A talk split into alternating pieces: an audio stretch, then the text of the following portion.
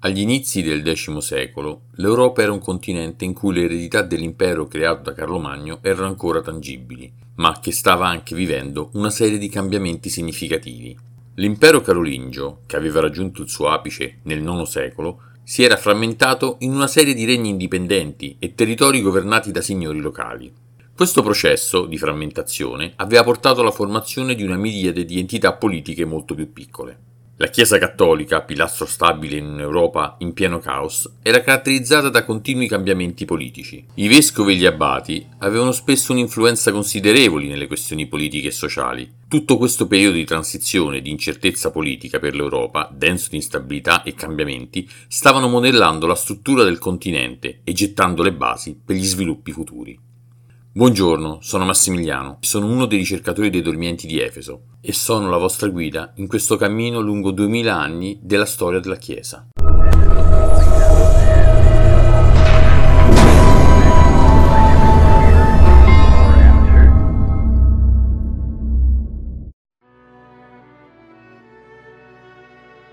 Incoronato imperatore romano nel 962 da Papa Giovanni XII, Ottone I, vedendo il caos in cui versa la Chiesa, si sente costretto a ergersi come baluardo e protettore del trono pontificio.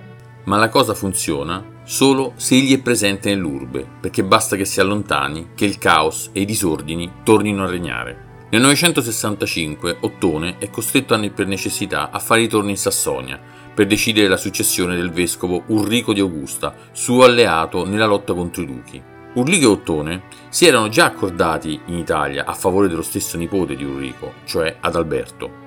Tuttavia si decise inizialmente contro il candidato designato, poiché il nipote di Ulrico portava già apertamente il pastorale. La crisi fu risolta da un giuramento con il quale Adalberto dovette confermare di essere diventato involontariamente un eretico.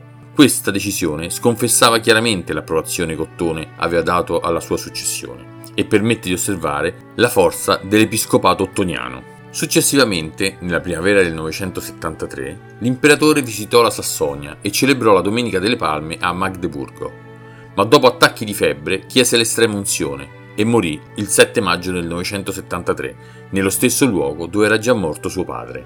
Ma nel frattempo, cosa succede a Roma? Ora, a dominare la scena, sono i crescenzi. Il Papa Benedetto VI, successore di Giovanni XIII dei Crescenzi, è sul soglio dal 973 ed egli viene eletto sotto la spinta della fazione imperiale, ma viene anche imprigionato a maggio dello stesso anno in seguito a una rivolta capeggiata dai Crescenzi, che approfittano dell'uscita di scena dell'imperatore, spingendo poi sul trono di Pietro il diacono Francone col nome di Bonifacio VII, il quale strangola personalmente Benedetto VI. In seguito fu tenuto un processo contro Papa Benedetto VI, ma non c'è rimasto nulla di esso. Non sappiamo né quali accuse gli siano state mosse né come si sia svolto, è possibile che sia stato accusato di aver ottenuto il papato per ambizione o con mezzi illeciti, un po' ciò di cui fu accusato anche Papa Formoso nella famosa Synodus Orrenda da Papa Stefano VI. Considerato un antipapa, poi, Bonifacio VII è comunque rappresentante della Chiesa e governa Roma fino a quando l'imperatore Ottone II invia un suo generale, il conte Sicco, per riportare ordine. A questo punto Bonifacio VII fugge, rifugiandosi coi suoi fedelissimi a Costantinopoli e portando dietro il tesoro della Chiesa. Da questo momento il trono di Pietro si alterna nelle mani degli imperatori e dei crescenzi e la situazione precipita. Gli eccessi e le barbarie sono all'ordine del giorno, come quando Ottone II, in occasione dell'elezione di Benedetto VII, nel 974, fa fare un grande banchetto sulle scale di San Pietro, nel quale invita a tradimento i cittadini romani, decapitandone alcuni e imponendo agli altri di seguitare a banchettare sotto la benedizione del pontefice. Nel 983 sale sul soglio Giovanni XIV, ma a causa della morte di Ottone II il suo pontificato avrà vita breve, durando solo un anno. Egli non può nulla per impedire che Giovanni II Crescenzi si autonomini patricius, imponendo la sua autorità sull'urbe e relegando il Papa alla sola gestione delle faccende ecclesiastiche. Nel 984 Inoltre, chiamato dal Crescenzi, ritorna da Costantinopoli Bonifacio VII e Giovanni XIV finisce prima a Castel Sant'Angelo, dove poi muore avvelenato, mentre Bonifacio VII inizia la sua vendetta. Bonifacio VII, come antipapa, compie un susseguirsi di delitti e violenze, a tal punto che dopo circa un anno viene eliminato dallo stesso Giovanni Crescenzi, e mentre il cadavere del pontefice viene martoriato dai suoi soldati, lui in questo modo si riscatta agli occhi della casa imperiale. Ma ormai la misura è colma. Tutto questo fa reagire le chiese lontane della città eterna, e le frange più estreme organizzano piccoli concili, come quello del 991, nel quale Arnolfo, arcivescovo di Orléans, in un concilio episcopale a Reims, si scaglia contro la Santa Sede e il papato. Questo è il pretesto che fa rivoltare numerosi alti rappresentanti ecclesiastici contro il Papa di Roma. Questa situazione tumultuosa costringe il giovane imperatore Ottone III di precipitarsi a Roma con la madre Teofano Scleraina per ristabilire l'ordine ai vertici della Chiesa.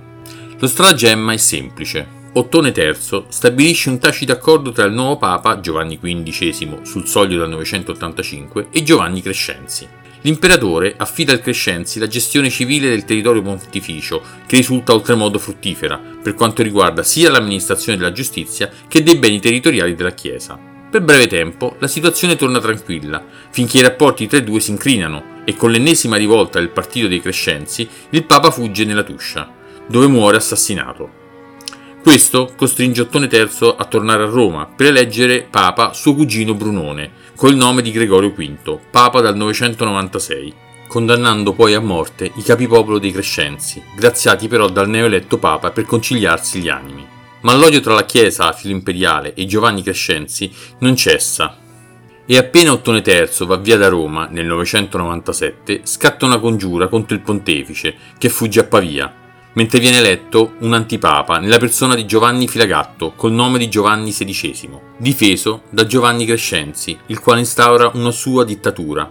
Ma nel febbraio del 998 Ottone III torna a Roma con il fuggiasco Gregorio V, recuperato strada facendo. Mentre Giovanni Crescenzi è asseragliato in Castel Sant'Angelo, l'imperatore si sfoga su Giovanni XVI, verso il quale il reinsediato papa Gregorio V non ha alcuna pietà Secondo le cronache, su indicazioni del pontefice, gli vengono strappati gli occhi e mozzati il naso, la lingua e le orecchie, finché così mal ridotto è rinchiuso in un convento. Quando gli si rimangiano le ferite, subisce un processo in un apposito concilio convocato dal Papa in Laterano, al quale Filagatto è trascinato, mutilato com'è, ma vestito con abiti pontifici. In piena assemblea gli viene strappato il pallio, cioè il paramento liturgico usato nella Chiesa cattolica, costituito da una striscia di stoffa di lana bianca avvolta sulle spalle. Essa rappresenta la pecora che il pastore porta sulle sue spalle come il Cristo. Egli poi è posto alla gogna, in giro per le strade della città eterna, in groppa e a rovescio su un asino. E malgrado l'intervento a suo favore presso il Papa e l'Imperatore da parte dell'abate Nilo, il celebre asceta e fondatore tra l'altro del cenobio Lazzari Grottaferrata, Giovanni XVI finirà rinchiuso nel monastero di Fulda in Germania, dove morirà. Dopo di lui è la volta di Giovanni Crescenzi, assediato a Castel Sant'Angelo.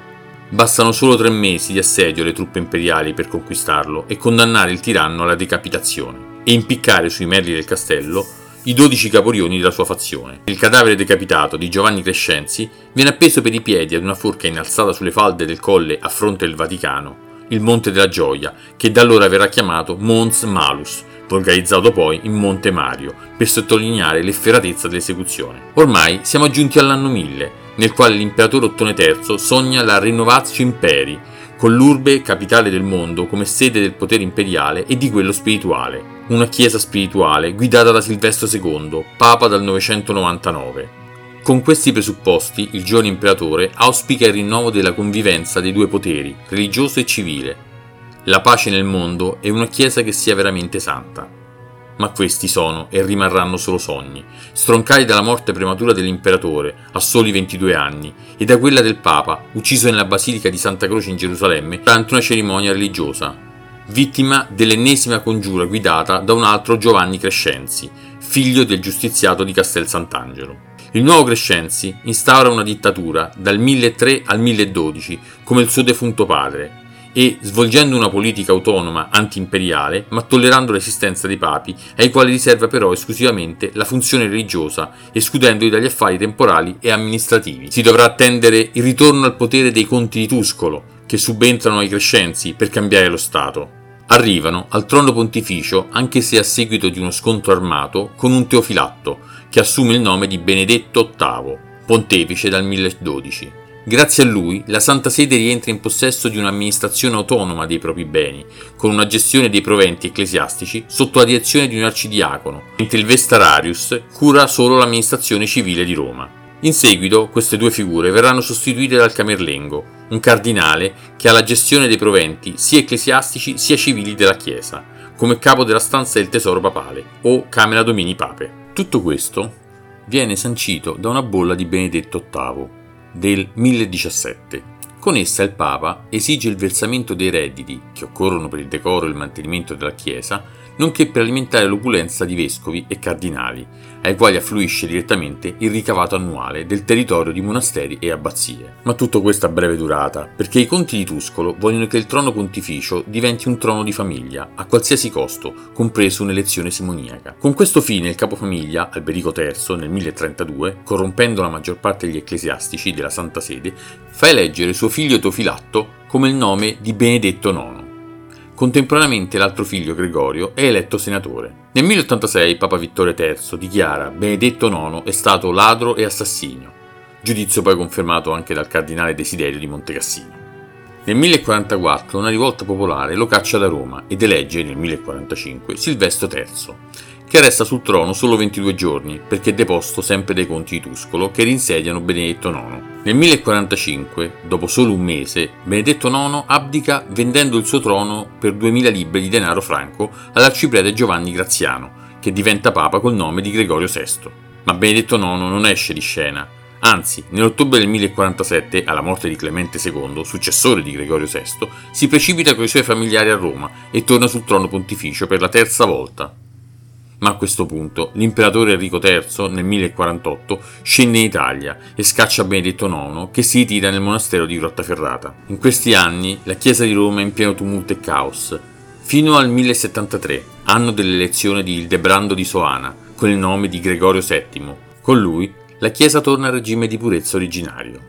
Già segretario dei pontefici dal 1049, il futuro Gregorio VII suggerisce a Papa Leone IX nel 1049, in un sinodo romano, di ordinare ai sacerdoti di abbandonare la moglie e vivere in castità.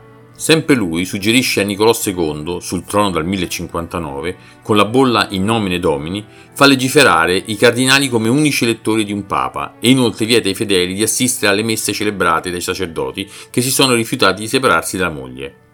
Per finire, fa eseguire da Alessandro II sul soglio dal 1061, un cambiamento della penitenza della confessione, eliminando la tariffata, in vigore dalla Chiesa d'Occidente a partire dal VI secolo, che consisteva in penitenze svolte in privato e riducendolo al compimento di opere pubbliche di pietà e pratiche religiose relative alla preghiera e alla comunione. Diventato papa, il Debrando decide che i sacerdoti e i vescovi che non abbiano abbandonato la moglie siano deposti ipso facto e compie una riforma con l'istituzione di un vero e proprio collegio di cardinali, assistenti del Camerlengo, e l'imposizione ai nobili della penisola di inviare l'omaggio direttamente a Roma e non attraverso l'imperatore. Egli dichiara nel 1075 il Dictatus Pape o Affermazioni di principio del Papa, una raccolta di 27 affermazioni, ciascuna delle quali enuncia uno specifico potere del pontefice romano. Una di queste è che il Papa solo ha diritto di emanare nuove leggi, la Chiesa romana non ha mai sbagliato né mai in futuro sbaglierà, affermazione quest'ultima di grande potenza e forza. Dalla seconda metà dell'undicesimo secolo il dominio feudale pontificio aumenta ulteriormente con l'avvento dei Normanni nell'Italia meridionale e in Sicilia, dominazione che durerà più di tutti gli altri attraverso gli Angioini, gli Aragonesi e i Borbone, con tanto di afflusso di ricchezze nelle casse della Camera Domini Pape. Noi siamo i dormienti di Efeso e vogliamo solo che tu inizi a fare e farti domande, perché è nella domanda la chiave di tutto, non nella risposta in sé per sé.